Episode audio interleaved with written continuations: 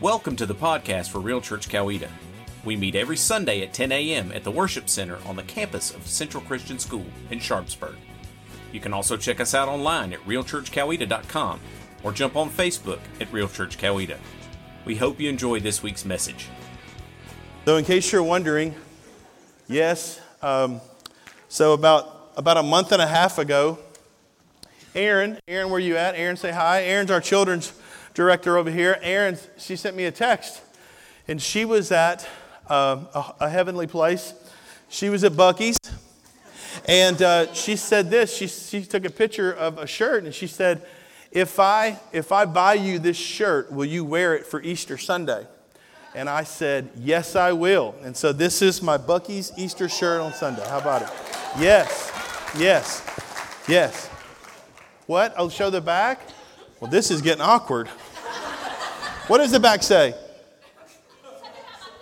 Something about my feet. Something about my feet. Oh, but did you die? Did you die? D Y E. That's pretty awesome. So, D Y E, did you die? So, there you go. There you go. All right. Well, listen, uh, happy Easter, you guys. Uh, if we're not here and we can't have fun, then we've come to the wrong place because He is risen. Isn't that amazing? He is risen. He is. He is. I was thinking about it on the way here this morning. I was driving in and I was thinking, man, what would my life be without Christ in my life? How would my life look without Christ in my life? What exactly, where, where would I be right now if there was no Christ? What if the resurrection never happened? What would my life be like? What if no one ever took the time to tell me about Christ? What would my life be like? And I mean that genuinely and sincerely. I would be a train wreck without Christ. He has come and given me new life, and He can do the same for you as well. He can give you new life, and that's what we're going to look at today. We're going to look at new life that He can give to you. I want to tell you a quick story. Um, and, and some of the people that know me very well know this. Um, I was an awful student. Are you with me? Like when I say awful, I'm talking about is he or is he not going to make a D in order to pass the grade? All right? I was one of those kids. Um, and so I'll never forget this. And I can, I can actually, I can, if I close my eyes, I can really see myself. I was on the floor of my fifth grade class. In Miss Hooper's class. All right, Miss Hooper. Miss Hooper hated my guts. She did. And looking back, I don't blame her. I don't blame her. I was the class clown. I know that surprises no one. I was the class clown. And so I literally was on the floor. Now, the desk they have today, you couldn't pull this off. All right, because the desks they have today, they just have the little grate underneath it where you slide your books in. But back in the day, you would put the books in a hole. Are you with me? The hole, it was surrounded all around, and there was one little thing on the other side. You could view it. You could like view in, but there was a little hole. It was a wooden desk, and there. And here's what would happen. I literally had papers all over the place around my desk. I looked like Pigpen. You know Pigpen, the Charlie Brown, the big thing of dust. I had papers all around my desk. And my desk, I literally would get something back and I would just shove it in my desk. And here was my go-to move. If I hadn't done the assignment, you know what I would do? I would say, I need to look for it. Now, Miss Hooper and I both knew that it wasn't in that desk. All right? She would roll her eyes and she would say, okay, you can go look for it. And so I would get down on my hands and knees and I would take the first piece out and I'd look and I'd go, nope, that's not it. Put it aside. Next piece, nope, that's not it. And she'd say, she'd call me Mister Williams. I was in fifth grade. I thought that was a little inappropriate, but whatever. You know, she hugged everybody else. She couldn't stand me. Mister Williams, she called like, especially the girls. She loved the little girls. Oh, hey, Katie. Oh, my gosh. Haley, how are you? Mister Williams, how's your day? That's what she would say. So I knelt down And I would pull out piece by piece by piece. And there was trash falling all over the place, all over the bag. And then I would find a piece of candy, and I would like, heck yeah, I got candy. She goes, we're not looking for candy, Mister Williams. We're looking for your assignment. And so in the end, with all the paper out, she knew and I knew that I didn't have the assignment. It just wasn't there. I was going to a well there of paper that the assignment wasn't there. And I would get a zero, and I would not get to play recess. And recess was the bomb, and I couldn't play it. It was the only grade I passed is recess. It was the only thing I passed. The only class I passed was recess and lunch. And um, I was a terrible student. I was. I was an awful student. But man, let me tell you something. Let me tell you where the glory hit. Here's where the glory hit. I came home. My mom, now listen, they didn't do mid, midterm reports. Okay, we had six weeks instead of nine. They didn't do midterm reports. You were on your own, okay? And there was no email or anything like that. So your parents were shocked at the grades. Well, maybe your parents weren't. My parents were always, my parents were never really shocked, but they acted shocked. Because, and the worst thing about it is both of my brothers were really smart, and especially my middle brother, who's always been an overachiever because he has self-esteem issues. Are you with me? I'm just kidding. He doesn't really, kind of, he does. But seriously, I, I, so I ended up, I'd come home. And I was always the first one, and my mom would mom wouldn't say anything. Oh, how are you doing? And I had, man, I'm not kidding you, man. It was, we used to call them flags, all right? Flying the flag, that was an F, all right? And uh, I got a few of those, and I got some D's. And so I ended up, I would come in, and and I would go to my room, and I'd go outside and play. Uh, and the reason why is, is because my mom never, fig- she never kept up with when the report cards were coming out. Until my stupid brothers got home. And they drove from the high school, and they would get home, and they'd come in. And my mom would yet do this. I'd be back in the back playing, and she'd go, James Barry, you come here. And I'd walk in, I'd go, what, Mom? What's going on? I told you guys I had a lisp. What's going on? And she'd be like, where's your report card? And I'd go, this one time, I was on the bus with my brother. I was in third grade, and my brother, my brother Jeff, I think he was in eighth or ninth grade, and he said, hey, man, he said, um, you know, if you take a pen the same color as the F, you can make it a B. Did I tell you guys I was an idiot back then? The teacher had written in black ink F. And all I had was a blue pen. So it was C in black, D in black, D in black, C in black, and two blue B's. And my mom was like, Barry, did the, uh, did, and you know how you're a kid, you write like you write with your foot, right? You, you write really bad. And so she said, listen, she said, did, did the teacher run out of ink or something? And I said, she must have, I don't know. I don't know what happened. I don't know what happened. And so finally my brother snitched on me, and I got whooping for that one. But she would call me in, and I would drop my head. And then she'd say the horrible words that no one wants to hear. Wait till your daddy gets home. All right? Now let me say something about my dad. My dad had his flaws, but he chose his favorite son well, and that was me.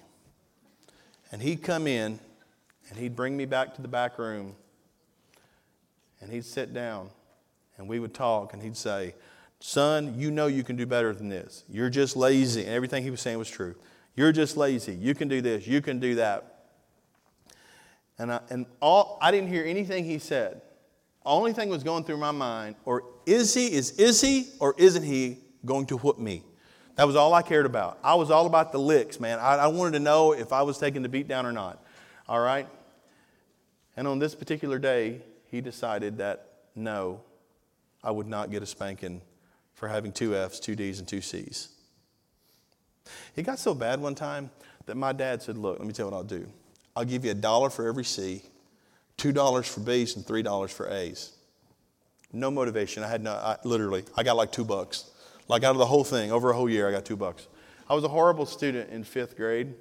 Uh, I finally in eleventh grade got smart. I don't know what happened, but I did. And there you go. I, the rest is, here I stand before you, being the brilliant man of God I am, right?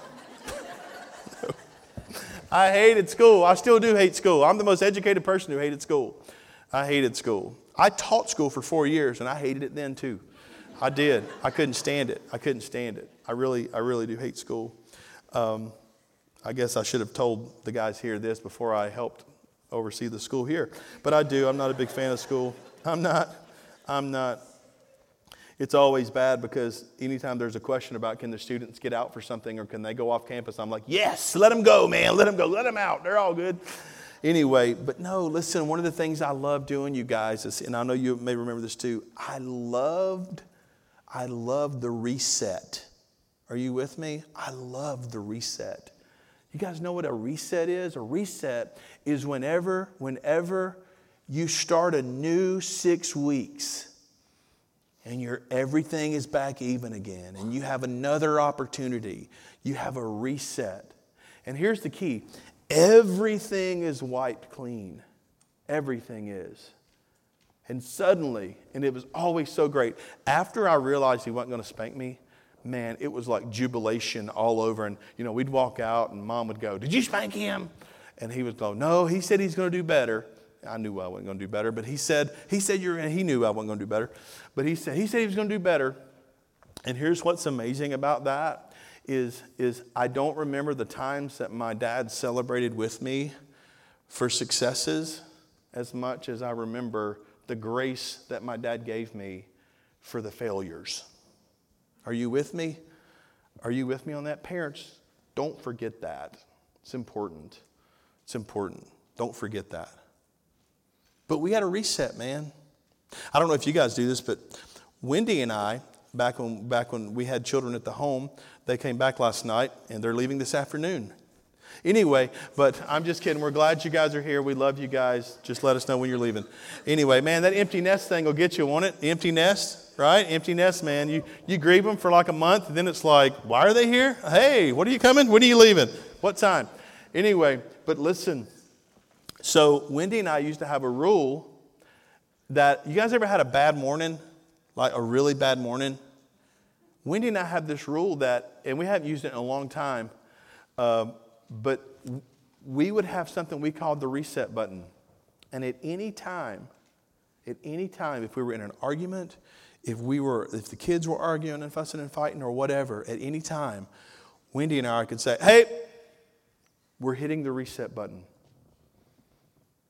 And once we said that, we would stop what we're doing, go and sit down. All right, hitting the reset button. That means everything we've done in the past, everything we've done prior is forgotten, and this is a new start. And that's what we would do when I was in school. That's what we would do. When I was in school, we would hit the reset button. We would hit the reset button, and I had a new opportunity. It was a new opportunity where I could once again, once again, not fear and not have dread of what's coming down the pike. This is what Second Corinthians five seventeen says. It'll be behind me on the screen.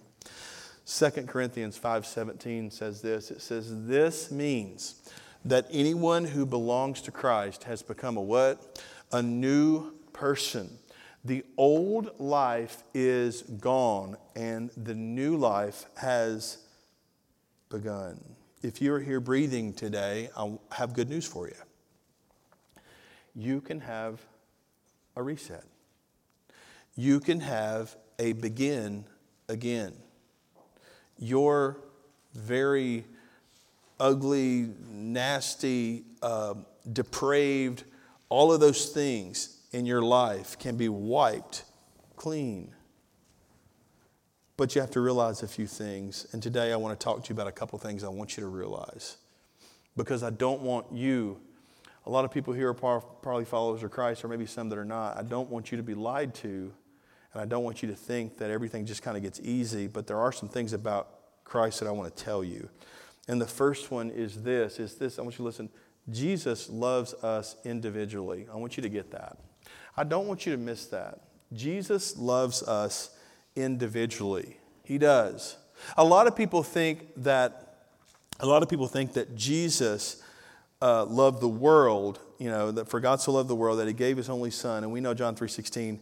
A lot of people think that Jesus just loves us universally uh, because that's who he is in general. But that's not who he is. He loves you and he loves me individually. I remember when I was a student pastor, uh, I would have these little girls come up. You know, they were like ninth, tenth, eleventh grade, and they'd go, "Oh my gosh, Pastor Barry, guess what?" And I said, "What?" And they'd say, "My boyfriend told me that he loved me." And I had to break the news to him, like, listen, he's a teenage boy. He loves you, and he loves pizza, and he loves video games, and he loves cars, all equal. all equal.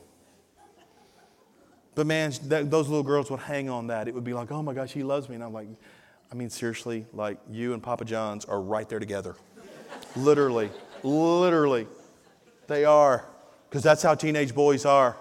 That's how they are. We get confused. We get confused just like little teenage girls do. We get confused about God's love for us. He loves us individually. For so long in my life, I looked at God's love as being conditional. I looked at it being, well, if you do this, then I'll do that.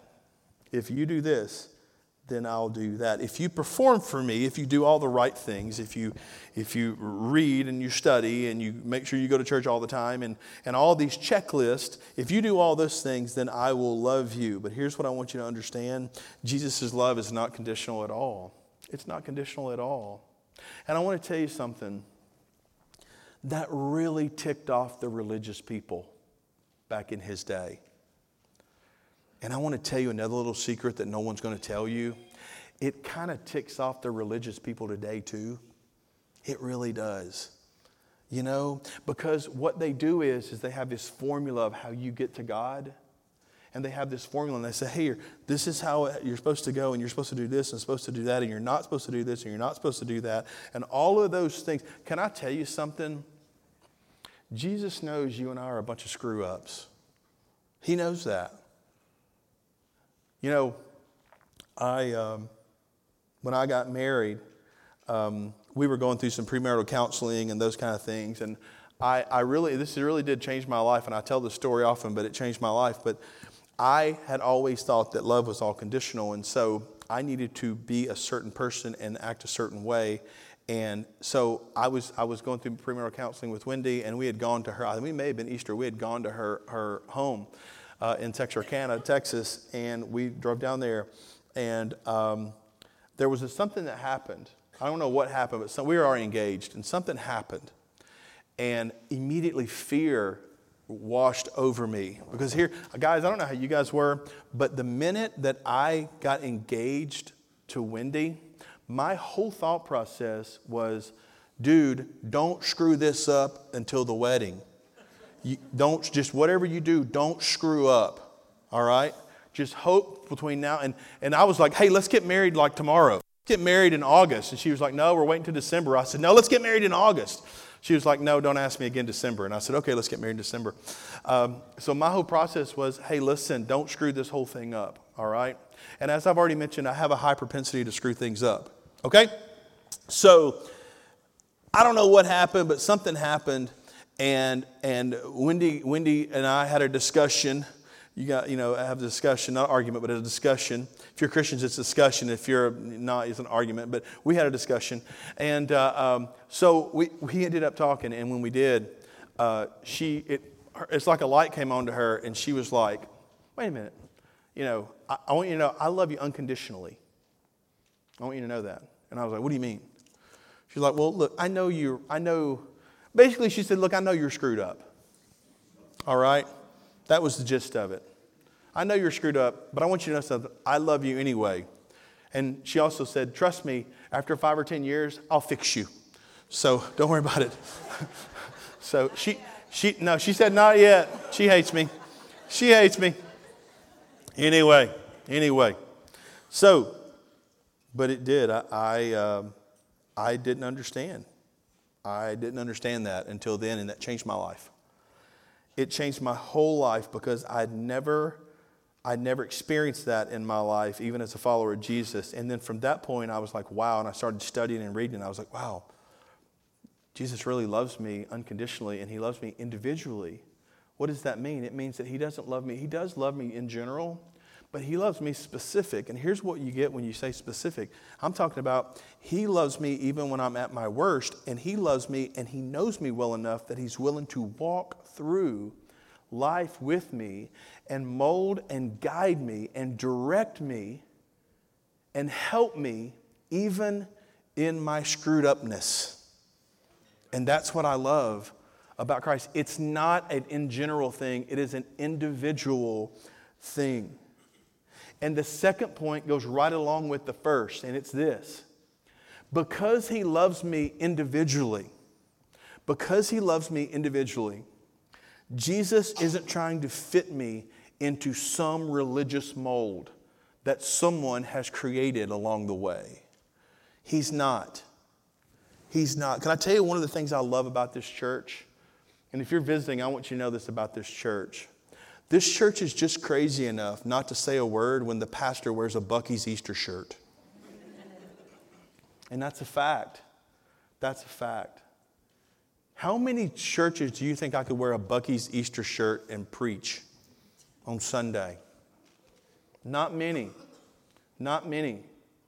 You see, I always used to think that I needed to be this way or that way, and I need to be in this mold in order to be holy, and in this mold in order to be a pastor.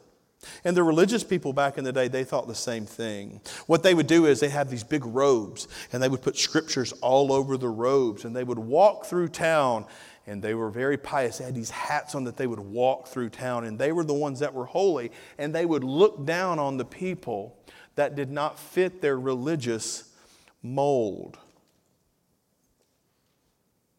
And I'll tell you what, Jesus came and shook all that up.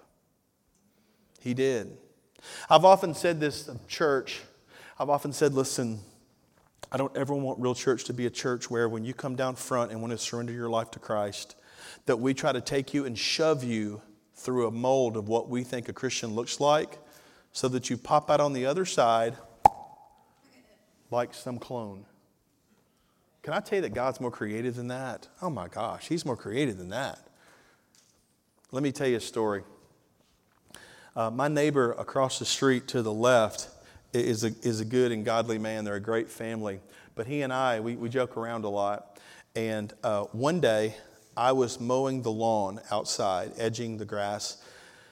And I love my grass. Please don't drive on it if you come to my house. But I love it. And I was out there manicuring it. And um, so I looked over, and there was this big, huge car that had pulled up. And there was, and let me say something, guys. It was five thousand degrees outside.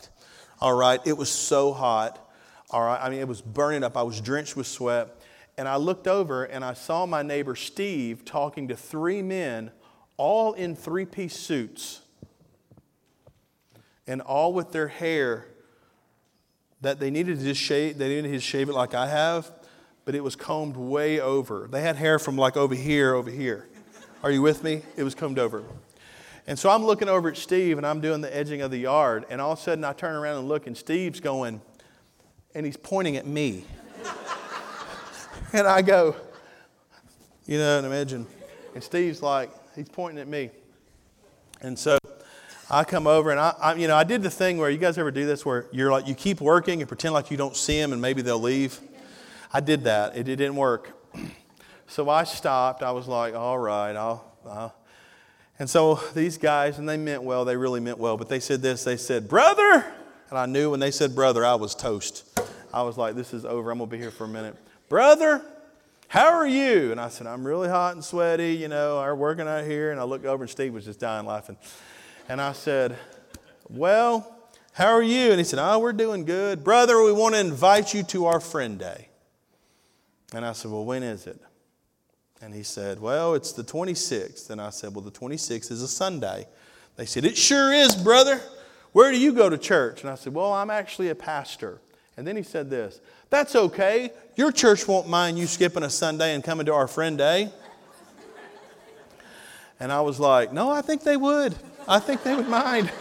I think that might be an issue.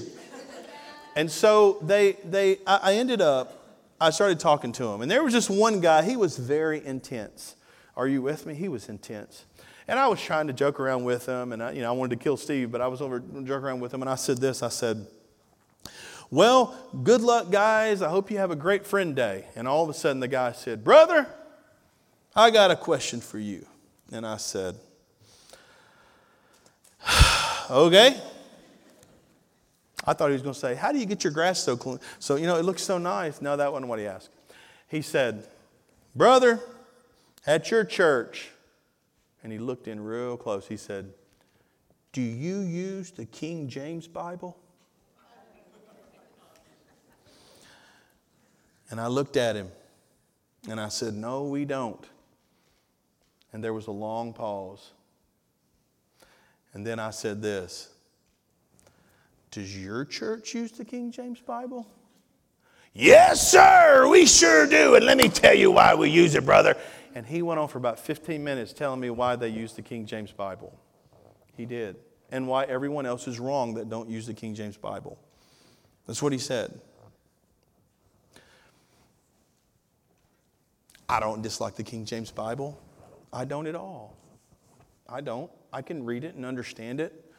It's got a lot of these and thous. You know what I mean? Can I tell you how crazy I am? I'm just crazy enough to think that the Lord can use the New Living Translation or the N I V or the New King James Version or on and on.